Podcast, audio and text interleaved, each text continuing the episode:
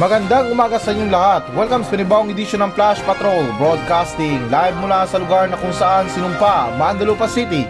Ako pa rin to, si Gana Ashmore, si Dito Mike. Ngayong araw, February twenty-one, twenty twenty-three. At ngayon, para sa mga balita. Inflation assistant para sa mga empleyado sa Senado, itinaas sa fifty thousand. Dalawang motorsiklo, nahulog mula sa ikalawang palapag sa mall sa Iloilo City. Pastor namatay matapos subukan ng forty days na pag-aayuno tulad kay Kristo. Suspect arestado matapos buhusan ng mainit na tubig ang aso ng kapitbahay. four hundred sixteen na P D Ls, pinalaya ng BuCor.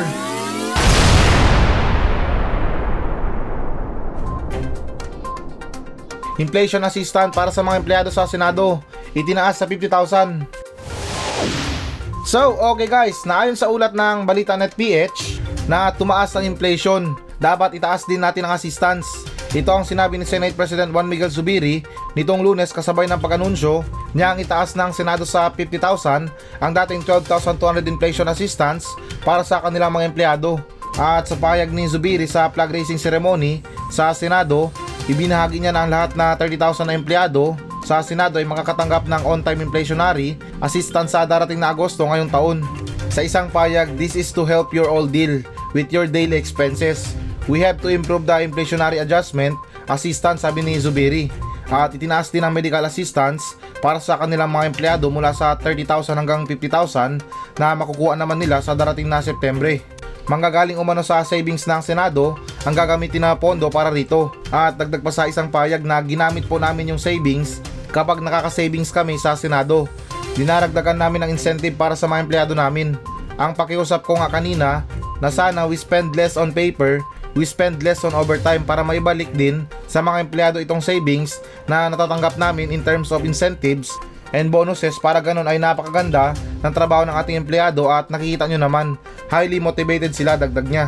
Samantala nagpahayag din si Zubiri ng suporta sa inimungkayang itaas ang minimum wage sa bansa lalo na sa private sector. Aba, aba, aba, medyo may pagkasakim.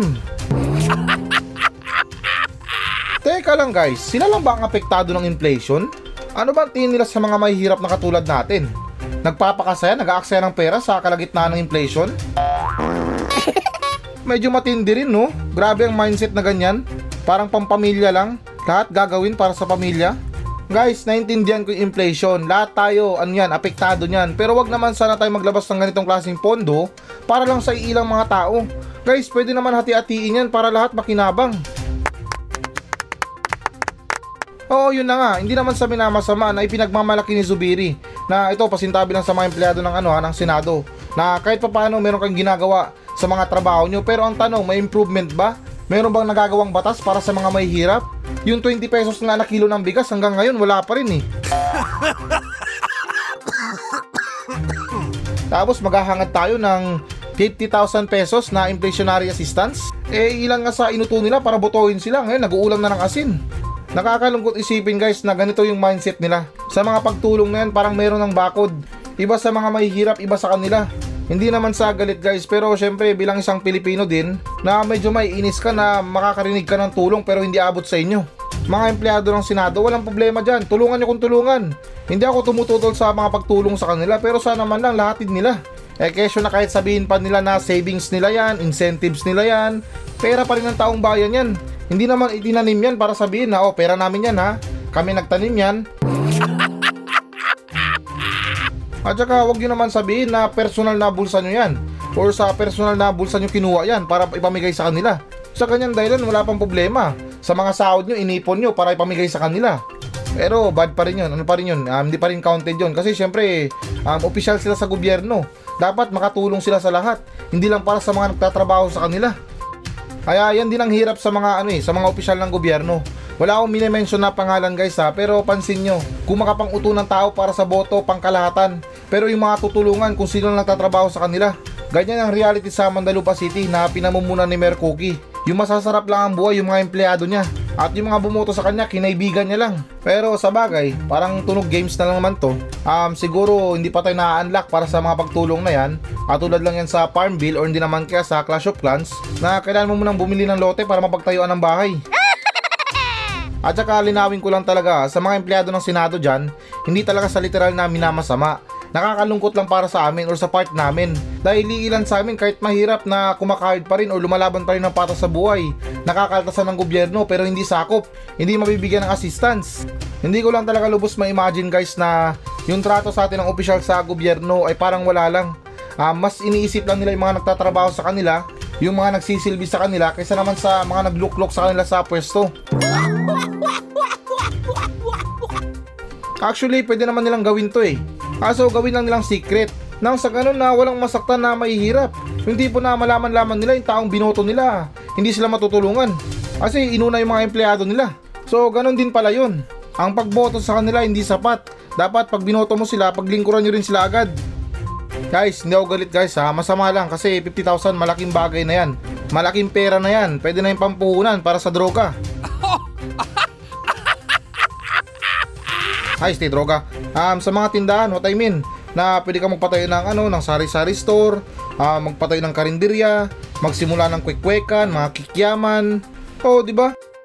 At saka, habol ko lang guys ha, um, nakapagtataka lang kasi yung releasing ng pera. Bakit aabutin pa ng September at saka August, eh kung ngayon tayo umaaray sa inflation.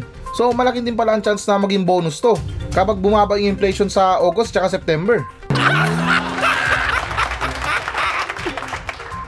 Sunod naman tayo na balita. Dalawang motorsiklo nahulog mula sa ikalawang palapag ng mall sa Iloilo City. So, okay guys, naayon sa ulat ng A B S C B N News, nasa pulsa C C T V ang pagkahulog ng dalawang motorsiklo mula sa ikalawang palapag ng isang mall sa Barangay Roxas Village sa Iloilo City noong Sabado. At base sa kuha, makikita ang mga tao sa labas ng mall na nagtakbuhan nang mahulog ang dalawang motorsiklo. At ayon sa investigasyon ng pulisya, nakapark sa parking area ng mall ang mga motorsiklo nang banggain ng isang S U V dahilan para mahulog ang mga ito. Maliban sa dalawang nahulog, may apat pang motorsiklo ang nadamay at binangga rin umano ng S U V. Nawasak ang dalawang motorsiklong nahulog pero wala namang taong naiulat na nasugatan sa insidente ayon sa pulisya. Yan yung literal na pasalo. Kapag hindi mo na kayang hulugan, ipasalo mo na sa iba. Pero yun lang, walang sumalo. Sa sinabi ko guys, jokes yun eh. Kadalasan sinasabi ng mga tao yan sa mga tao na gusto or desperadong magkamotor. Na yung tipo na sinasabi nila na oy may motor dun sa ano sa kabilang barangay. Hulugan mo lang ng dalawang libo. Ipapasalo na sa'yo. Sa second floor manggagaling. Pero all jokes na yun guys. Um, sa insidente na to, tunog na parang may halong kalokohan siya na pwedeng gawan mo ng biro. Pero guys, sa totoo lang ha, yung mga tao na nakatambay sa baba or yung mga tao sa baba ay talagang napakaswerte. Mantakin nyo dalawang motor ang bumagsak o nahulog. Isipin nyo na lang kung paano sila kung nahulugan sila. Guys, hindi naman sa hinihiling ha, pwedeng pwede tumauwi sa kamatayan. Ang bigat kaya ng motor, tapos babagsakan ka. Isang hollow blocks lang nga o isang sakong bigas lang nga, mabagsakan ka nyan. Yan, medyo okay pa kasi parang literal na mabigat lang. Eh ang mga motor, pwede ka pang matusok sa mga manubela nyan. Pwedeng tumama yung ulo mo sa makina. Kaya napakaswerte lang talaga na walang tinamaan. At saka swerte din ng driver ng S U V na wala siyang ano, wala siyang naaksidenteng tao. Di ko alam kung anong status ng driver guys, kung student pa lang or nag-aaral pa lang na magmaneho, lasing ba yung driver. Pero dapat guys, maging maingat tayo sa mga ganyan eh. Hindi porket na nakapagmamaneho lang tayo ng sasakyan na kahit saan pwede natin dalhin yung sasakyan. Tandaan natin guys, minsan magkakamali pa rin tayo. At saka alam nyo guys, para sa akin ha, Uh, sa lahat ng pinagprapraktisan natin, ito talagang pagmamaneho nakakatakot. Kasi ito yung mga practice na hindi ka dapat magkamali. Ang iba nga, practice makes perfect. Practice ka lang ng practice hanggang sa ma-perfect mo. Di ba aling magkamali ka sa mga pag-drawing kapag nasipyat ka or parang nagkamali ka sa mata. Uh, kung gusto mo, pwede mong ulitin. Pwede mong punitin yung papel, next page ka na naman or sunod na papel. Hanggang sa makuha mo yung timpla ng drawing mo or makuha mo talaga yung dinodrawing mo. Pero ibang klase guys sa mga pagmamaneho. Kapag nagkamali ka, pwede kang makapatay, pwede kang makabangga, or uh, pares din pala yun. um, pwede kang makadamage, yan. At saka sa pinakamahirap na part ng pagmamaneho or aksidente sa pagmamaneho ay makadamage ka or makabangga ka ng isang tao na nagtatrabaho. Tapos hindi naman sa ano ha, hindi naman sa amin na masama, yung nabangga mo, um, mayroon pang trabahong maganda. Um, nalumpo mo siya or parang hindi na siya makatayo, hindi na siya makapagtrabaho, na ano siya, na, parang ano lang ha, pasintabi lang ha, um, nabaliw siya, Cargo nyo yun guys, talagang napakabigat na ano yun, problema yun. Kaya ilan sa mga kwento-kwento, ako naniniwala ko sa mga ganyan eh. Yung tipo na pasintabi lang ha, sa mga truck, sa mga bus, kapag nakita pa nila na buhay yung nabangga nila, ang iba guys sinaatrasan pa. Mga siguro lang napatay na, kasi para isang gastos lang. At saka linawin ko guys ha, hindi um, ako tumuturo ng diskarte ha, or parang technique sa mga ganyan.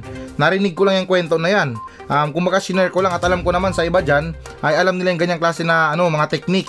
Pero wag naman sana gawin natin na hanggat na nakikita natin na buhay pa yung tao, uh, maganda dyan na tulungan natin agad, wag natin takbuhan, isugod natin sa pinakamalayong ospital. Ay este, pinakamalapit pala.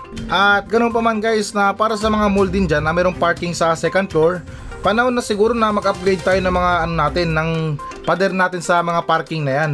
Nang sa ganun na kapag nagkaroon ng disgrasya, eh dun lang sa loob o dun lang sa taas. Hindi na makakapangdamay ng tao sa baba. Kasi kung ganyan kahina yung mga bakod natin sa mga parking, hindi naman sa hinihiling eh kung paano na lang kumaulit yan. Tapos yung malala, sumabay pa yung nakabangga. Mga motor nagkandahulog pati yung bumangga. Ay Diyos ko, wag naman sana. Magingat pa rin tayo. Tsaka dapat yung mga mall, matibay yung mga parking nila. Mayroong mga ano, may mga bakod talaga na kapag nagkabanggaan dun, bahala na sila. Basta walang madadamay sa baba. Ini-imagine ko lang din kasi guys kung anong pakiramdam ng tao na nasa baba. Yung tipo na parang masaya ka lang nakikipagkwentuhan tapos biglang lumiwanag yung paligid mo. Magtataka ka na lang na, teka, parang kanina may kausap ako ah, ba't ang liwanag ngayon? Tapos malaman-laman mo sa replay ng buhay mo, nabagsakan ka pala ng dalawang motor. Sunod naman tayo na balita. Pastor namatay matapos subukan ng forty days na pag-aayuno tulad kay Kristo.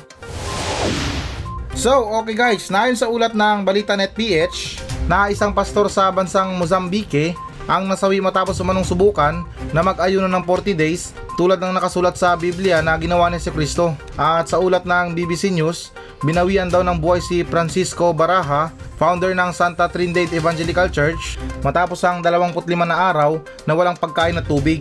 Habang nag-aayuno, nagsimula umanong mamayat ang thirty-nine years old na pastor hanggang sa punto na hindi na siya makatayo. Kritikal na raw ang kanyang kondisyon nang itinakbo siya ng kanyang mga kamag-anak at mga tagasunod sa isang ospital sa lungsod ng Viera kung saan na binawian siya ng buhay noong February fifteenth.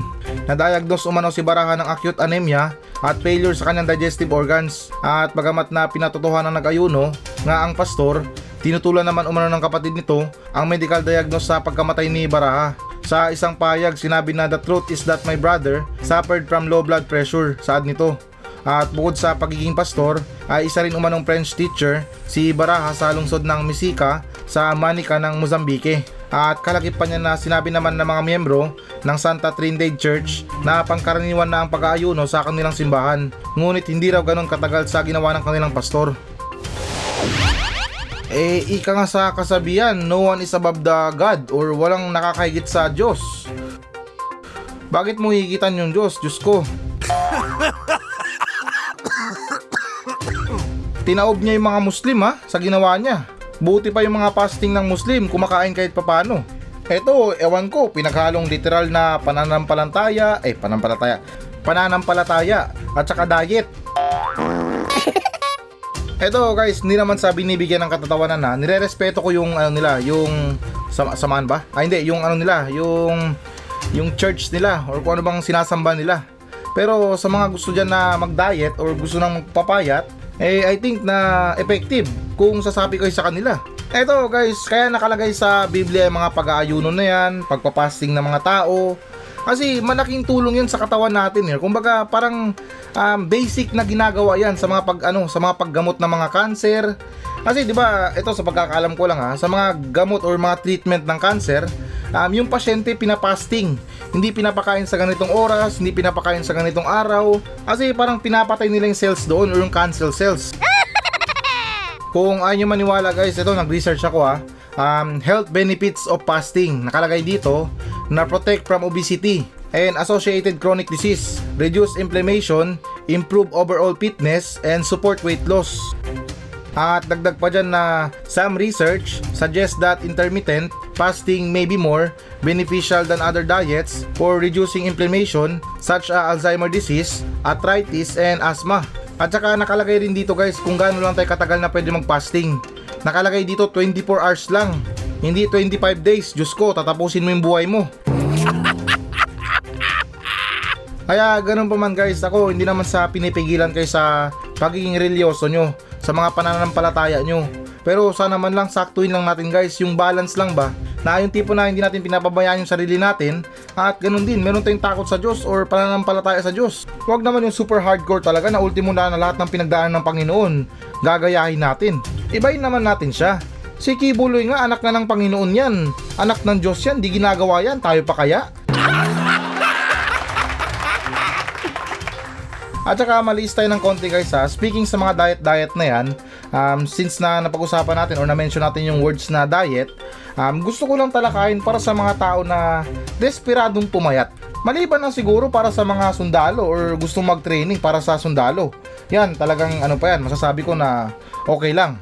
Pero kung para sa ibang tao na parang conservative sila sa sarili nila, um, di ko alam kung tama yun, or parang nawo-worry sila sa sarili nila na kung anong itsura nila para sa iba. Sa panahon kasi ngayon guys, parang ganyan na eh. Yung tipo na binabase natin yung itsura natin sa paningin ng ibang tao. Hindi na tayo bumabase sa itsura natin, sa gusto natin, or sa gusto nating attire, sa gusto nating shape. Sinasabi ng iba na ay, hindi ako kakain ng ganito kasi baka tumaba ako.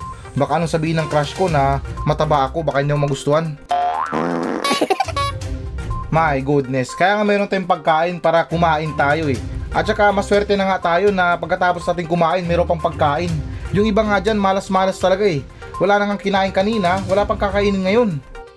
Nakakalungkot lang kasi sabihin na karamihan sa atin ngayon parang nag-aaksaya ng pera pagdating sa mga pampapayat na yan. Health is good guys, um, mahalaga ang kalusugan natin, ang tamang exercise, tamang vitamins. Pero kung gugutumin mo na yung sarili mo para pumayat ka, eh ibang usapan na yan, magtatampo sa inyong Diyos. Sa English, shape doesn't matter. Walang problema ang pagiging mataba. Kung mataba tayo, tanggapin natin. Dahil maniwala man kayo sa hindi, walang ibang tatanggap sa sarili natin kundi mga sarili din natin. Kaya hindi ko sa idinidiin na sa mga taong nagda-diet, um, ewan ko para sa inyo kung ano bang goals nyo. Pero yung sa akin lang na gusto ko lang may payag or may sabi para sa mga tao na talagang desperadong pumayat nang dahil sa inaalala nila yung looks nila para sa iba. Pasalamat na lang nga tayo, hindi tayo kapanahunan ni Jesucristo. Dahil nung panahon ni Jesucristo, kapirasong tinapay lang, wala pang Starbucks noon. O diba, tayo may Starbucks na tayo, may Dunkin Donut. Si Jesucristo, nakaranas ba ng ganyan? Ni, hindi ka nakapag-mighty niya na sa Starbucks siya. Tayo, ang swerte natin. Tapos, gagayahin talaga natin yung ginagawa o yung pinagdaanan ni Jesucristo. Um, para sa akin yung tamang pagsunod lang at di yung talagang literal na yung mga pinagdaanan niya. Dahil ako para sa akin guys ha, pasintabi lang talaga sa mga religyoso dyan. Kung nagkataon lang talaga na namuhay si Jesucristo sa panahon ng millennial o sa panahon ngayon, eh baka makikita natin sa social media niya buong mundo nakapalo sa kanya. Baka yung profile picture niya nakahawak pa ng coffee na Starbucks. Sunod naman tayo na balita. Suspect arestado matapos buhusan ng mainit na tubig ang aso ng kanyang kapitbahay. So, okay guys, naayon sa ulat ng Balita Net P H na inaresto ng mga pulis ang twenty-three years old na lalaki matapos nitong buhusan ng mainit na tubig ang aso ng kanyang kapitbahay sa Cebu City nitong linggo. At kinasuhan ng suspect na si Jason Puentes sa paglabag ng Republic Act eighty-four eighty-five o ang Animal Welfare Act of nineteen ninety-eight. At sa ilalim ng nasabing batas, ipinagbabawal ang pagpatay o pagpapahirap sa mga hayop tulad ng aso. Ang sino mang lalabag dito ay maaaring makulong ng anim na buwan hanggang dalawang taon at magmulta ng one thousand hanggang limang libo. Samantalang humingi umano ng tawad si Puentes sa complainant na si Gina Lucido sa Mambaling Police Station nitong Lunes. Pinatawad naman daw ni Lucido si Puentes at hindi na itutuloy ang kaso para bigyan siya ng pagkakataon. Ngunit nagkaroon sila ng compromise agreement para siguradong hindi na mauulit ang nasabing pang-aabuso. Sa isang payag, sinabi na I will give him a second chance but this should be served as an eye-opener that animals should not be maltreated. At kalakip pa dito na pauwi umano ng kanyang bahay si Puentes nang buhusan niya ng mainit na tubig ang nakataling aso ng kapatid ni Lucio. Nang kumprontahin siya ni na Lucio, sinabi nitong tawol ng tawol ang aso sa kanya na siyang naging dahilan ng pagbuhos niya rito ng mainit na tubig. Paano naman yung nangyari dito sa Mandalupa um, sa pamumuno ni Mayor Cookie? Dito lang sa Barangay Silaway sa Mandalupa City. Gusto ko lang maitanong kung ano bang kaso sa ginawang pulutan yung aso. Sorry sa words ko guys ha, and I think na laganap yan sa Pilipinas. Maraming mga tao ngayon na kumakain ng aso. Yung mga tao na gumagawa ng ganyan, yung mga kumakain ng aso, yan yung mga dapat na tao na kinukulong. Kasi naintindihan ko yung gutom o yung kalam ng tiyan. Pero iba nyo sa mga trip nila, ginagawang pulutan. Buti pa yung tanod namin sa Barangay Silaway na si Mang Dodong. Tanod sa umaga, kawatan sa gabi. Palaging tinatawlan ng aso yan pero never kumain ng aso. Sabi niya pa sa akin na mas gugustuhin niya pa na magpulutan ng tinapay kaysa naman sa aso. Aww. At saka di ko lang alam guys kung totoo to ha, pero maraming nagsasabi na kapag tinatawlan ka doon ng aso or parang um, kahit na wala kang ginagawa pero kinakawlan ka pa rin ng aso, ay ibig sabihin daw kumakain ka ng aso. Alam daw ng aso na kumakain ka ng aso kaya kinakawlan ka niya. Ewan ko lang kung totoo yan ha, pero um, normal naman sa aso ang kumahol sa hindi niya kilala. At masasabi ko rin na oo, kapag kilala siya ng aso na sinasaktan siya or binabato siya, na every time na lang na makita niya yung tao na yun, kakaulan niya talaga. At saka ito guys, hindi ako against sa pagkakaroon o pag-aalaga ng aso ha. Um, gusto ko rin ng aso. Um, yung problema lang sa kanila is yun na nga, maingay, kahol ng kahol. Um, di naman natin sila masisi, pero sana sa mga may-ari or mga nag-aalaga ay maging responsable tayo sa pag-aalaga ng aso. Tanggapin din natin guys na hindi lahat ng mga tao ay natutuwa sa aso.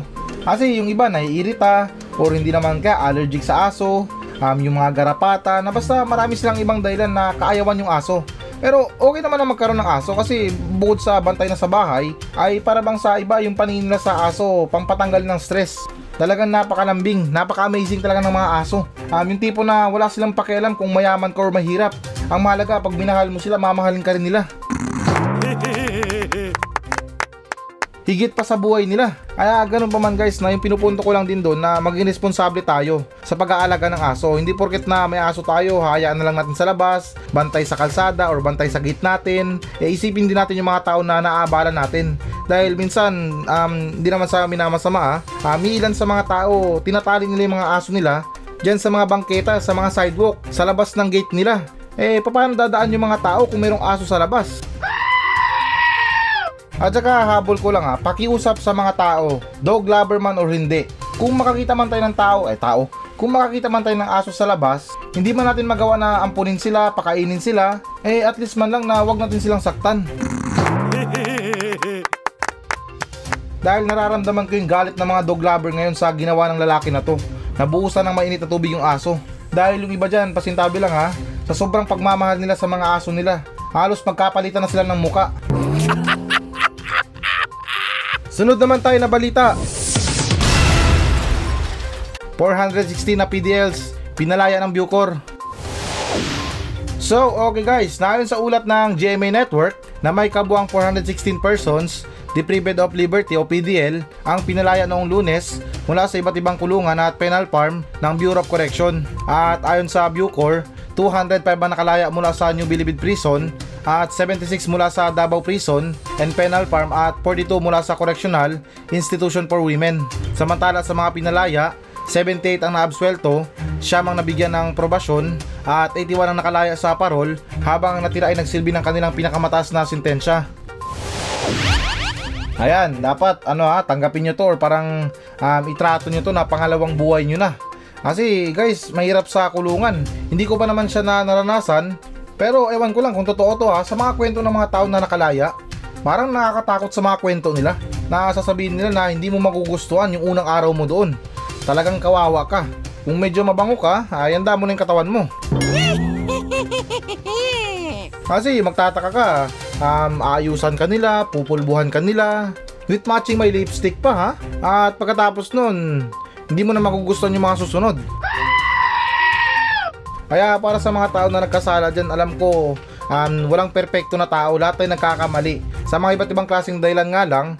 Pero sa mga ganyan na dapat um, i-consider nyo to na pangalawang buhay nyo na. Dahil hindi pa naman hulihan lahat para magbago. Kung nagkamali tayo noon, ituwid natin ngayon. Yung kaso natin tungkol sa droga, talikuran natin. Alam ko sa mga kulungan, mayroong mga Bible study dyan eh. Sana yung iba tumatak sa mga isipan nyo kung paano talaga literal na magbago. At hindi yung parang gagawin nyo bakay bakasyonan yung mga kulungan. Na para bang magsasawa ni mga tao dun, ay nako, andito na naman, kakalaya lang kahapon, babalik na naman. Na para bang sa mga tao na ganun, hindi mo na kailangan magpaalam eh. Kung kaibigan mo siya, hindi ka dapat malungkot. Kasi iisipin mo ay, okay lang yan, babalik naman to eh. dapat guys, yung mga pagkakamali natin, pulutin natin at gawin nating aral. Hindi natin basta natatalikuran kasi syempre hindi tayo madadala kung wala tayong aral. Or para bang hindi tayo matututo, what I mean, hindi tayo matututo kung wala tayong pagkakamali. Kaya nga yung ibig sabihin ng salitang fail is first attempt in learning. Pero hindi ko naman sinasabi na magkamali muna tayo bago tayo matuto. Yung sa akin lang, kung tuloy-tuloy man yung magandang buhay natin, ipagpatuloy lang natin.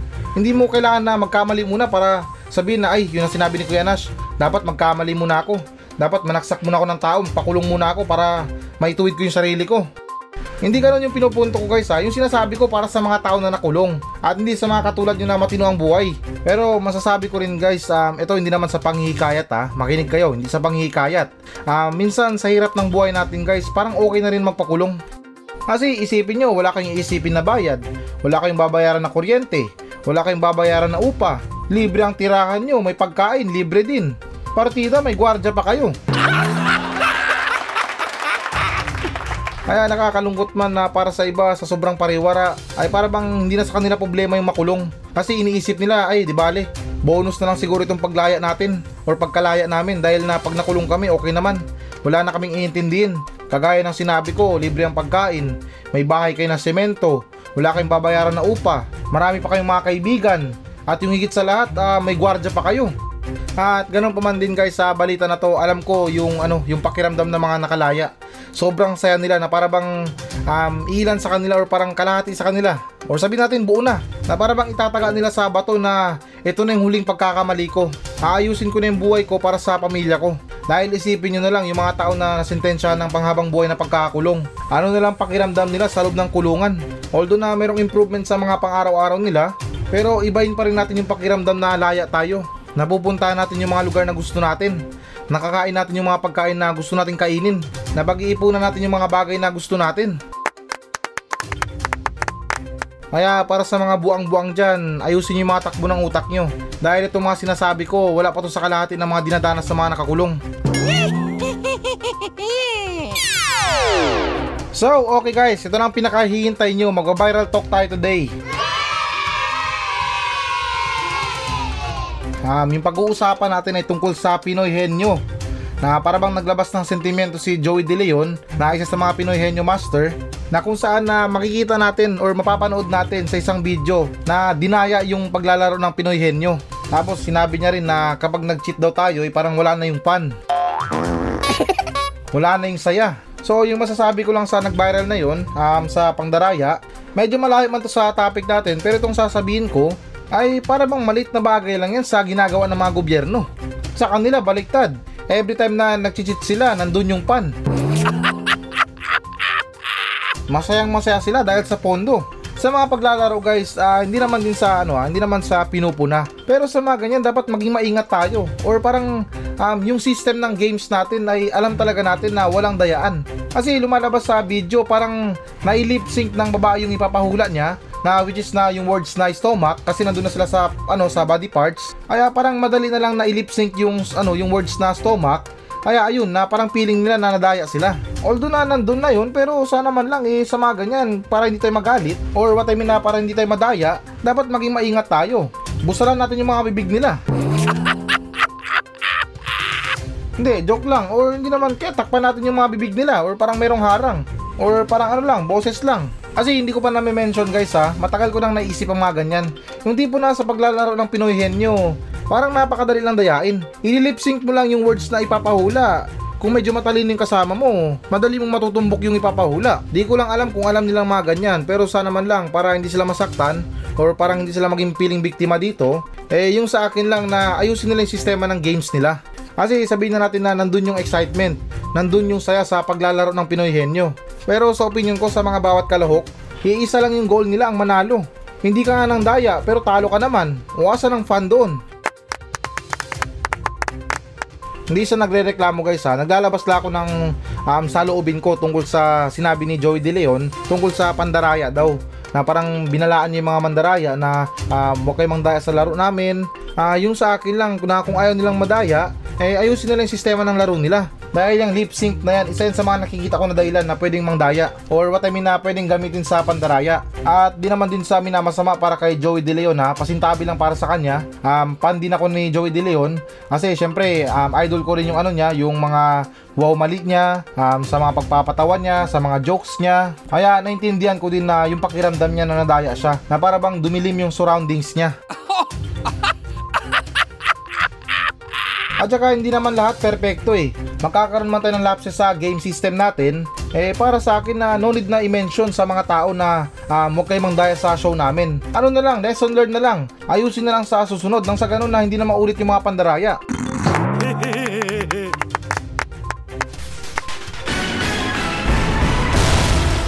Hello guys, na bago natin tapusin ang show na to, uh, hinikayat ko lang yung mga audience natin na mag-message sa akin dito sa Mandalupa Station para sa mga reklamo nyo sa kapitbahay nyo, reklamo nyo sa asawa nyo, sa mga kaibigan nyo, at kahit sumbong na rin para sa mga katarantaduhan dyan sa lugar nyo. At kung boring ka naman, pwede naman kayo magpa-shoutout sa akin ng buong angkan nyo. Mula ni Nuno nyo hanggang Apo, isa-shoutout natin yan.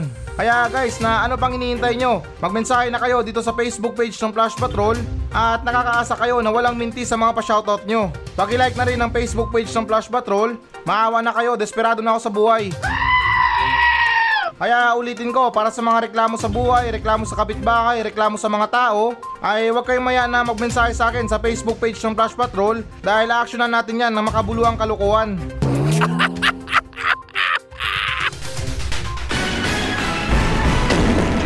So yan muna mga balita ng Flash Patrol sa araw na to. Maraming salamat sa pakikinig. Ako pa rin to, si Kuya Nash, at maraming salamat ulit. Wala pa rin si Dito Mike. Masayang masaya ako. At goodbye!